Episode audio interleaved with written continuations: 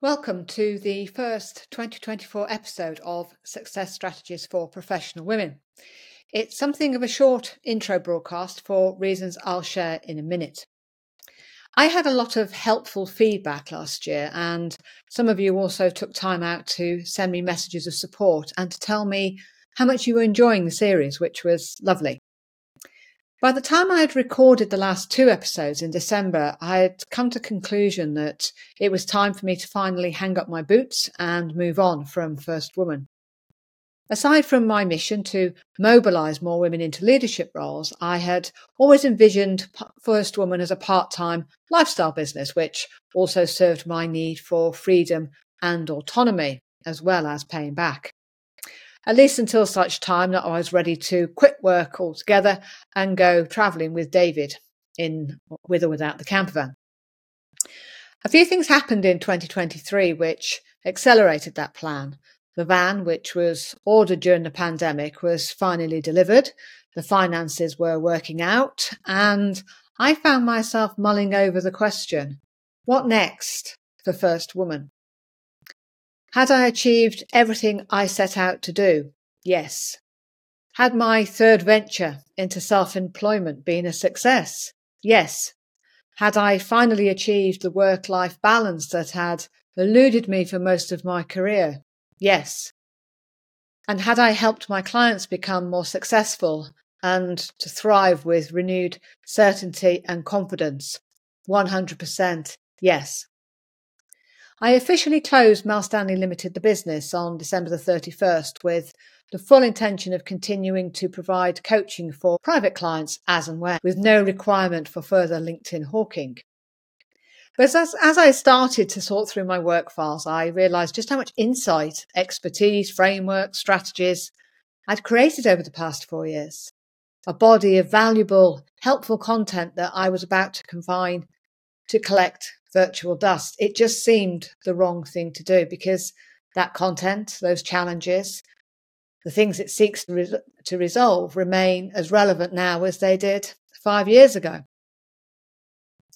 Okay, fine, you're thinking, but what does this mean for the podcast? Well, Success Strategies is about to become success stories of professional women for professional women. The stories will come from the contributors to the book. Humans, women particularly, connect to stories, stories that are entertaining, whilst also being relevant and constructive. I can bang on about how and why women are held back at work, but nothing beats hearing from women who have real life experience, understanding their challenges and how they overcame them. Challenges which won't have changed very much in the past 10 or 20 years, sadly, and so will remain super relevant to the book audience, young women. Why young women? I've spent the last five years helping mid career women unstick themselves. Often they've reached an impasse in their career. They're undervalued, underpaid, overlooked, despite their experience, capability, and competence.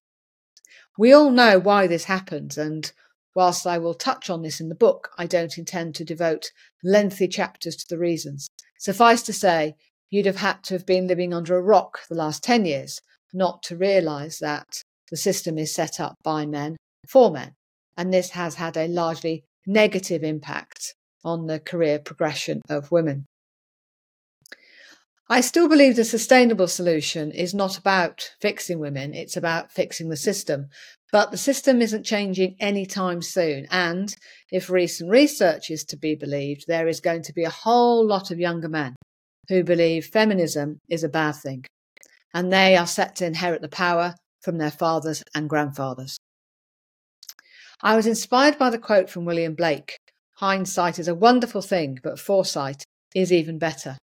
So I asked myself, what would the world of work look like if all these women who are languishing in middle management, pissed off and demoralised, what if they didn't get stuck in the first place? What if through increased awareness and foresight, young women entering the workplace didn't fall into the same traps as their predecessors, didn't make the same unconscious mistakes that I know I did? What if we set up our young women for career success from day one? And that's the premise of the book.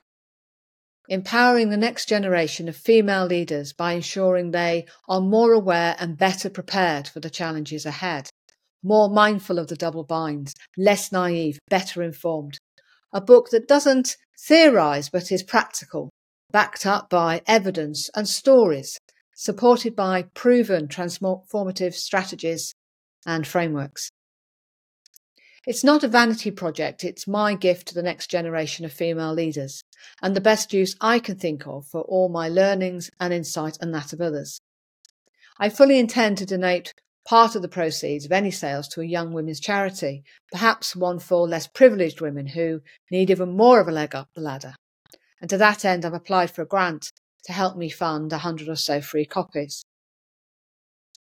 Despite the odds stacked against us, many women do make it, and their experience is incredibly valuable to those coming up in their wake and others who are simply looking for inspiration, how they navigated the prejudices, the double binds, the biases.